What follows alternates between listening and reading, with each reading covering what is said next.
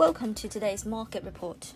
News emerged late Wednesday that a potential COVID 19 vaccine developed by Pfizer and BioNTech performed well in early stage human trials and saw the production of neutralizing antibodies in all the patients who were inoculated after 28 days progress on the vaccine front has become doubly important as events in the US, UK, and elsewhere have cast doubt over the willingness and ability of Western countries to enforce lockdowns effectively enough to contain the virus spread. The number of reported cases in the US, the world's economic engine, rose to over 50,000 on Wednesday. It is a new record for one day, according to data compiled by Johns Hopkins University. GBP USD has just emerged above 125, up 0.25% on the day, amidst general US dollar weakness. Karen Jones at Commerzbank targets the 126.84 200 DMA after the initial resistance at 125.17.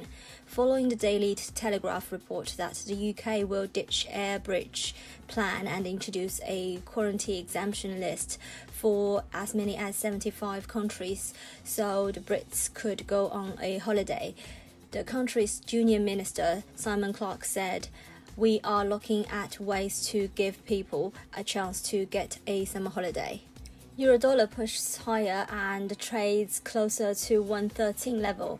The better mood in the shared currency is extending for the second session in a row and is now pushing Eurodollar to challenge weekly tops near 113 the figure. Eurodollar is adding to Wednesday's losses in the vicinity of 113 mark in the second half of the week always against the backdrop of the improved sentiment in the risk associated universe. In fact, the combination of news that a COVID 19 vaccine could be out soon, plus further progress in the reopening of the economy in Europe, have bolstered investors' preference for riskier assets in the last couple of sessions.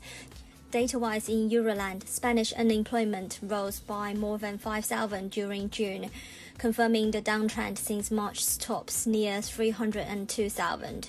In Italy, the jobless rate ticked higher to 7.8% in May. The dollar was on the defensive in early European trade Thursday, with traders turning to perceived riskier currencies amid optimism surrounding a potential COVID 19 vaccine as well as solid economic data. Analysts said we are more nervous about the July non-farm payrolls figures that will be published in early August, which could significantly disappoint markets. If renewed containment measures across numerous states make it unviable for businesses to operate, then it will only add to the problems in the jobs market. This is today's market news. Thanks for listening. We'll see you next time.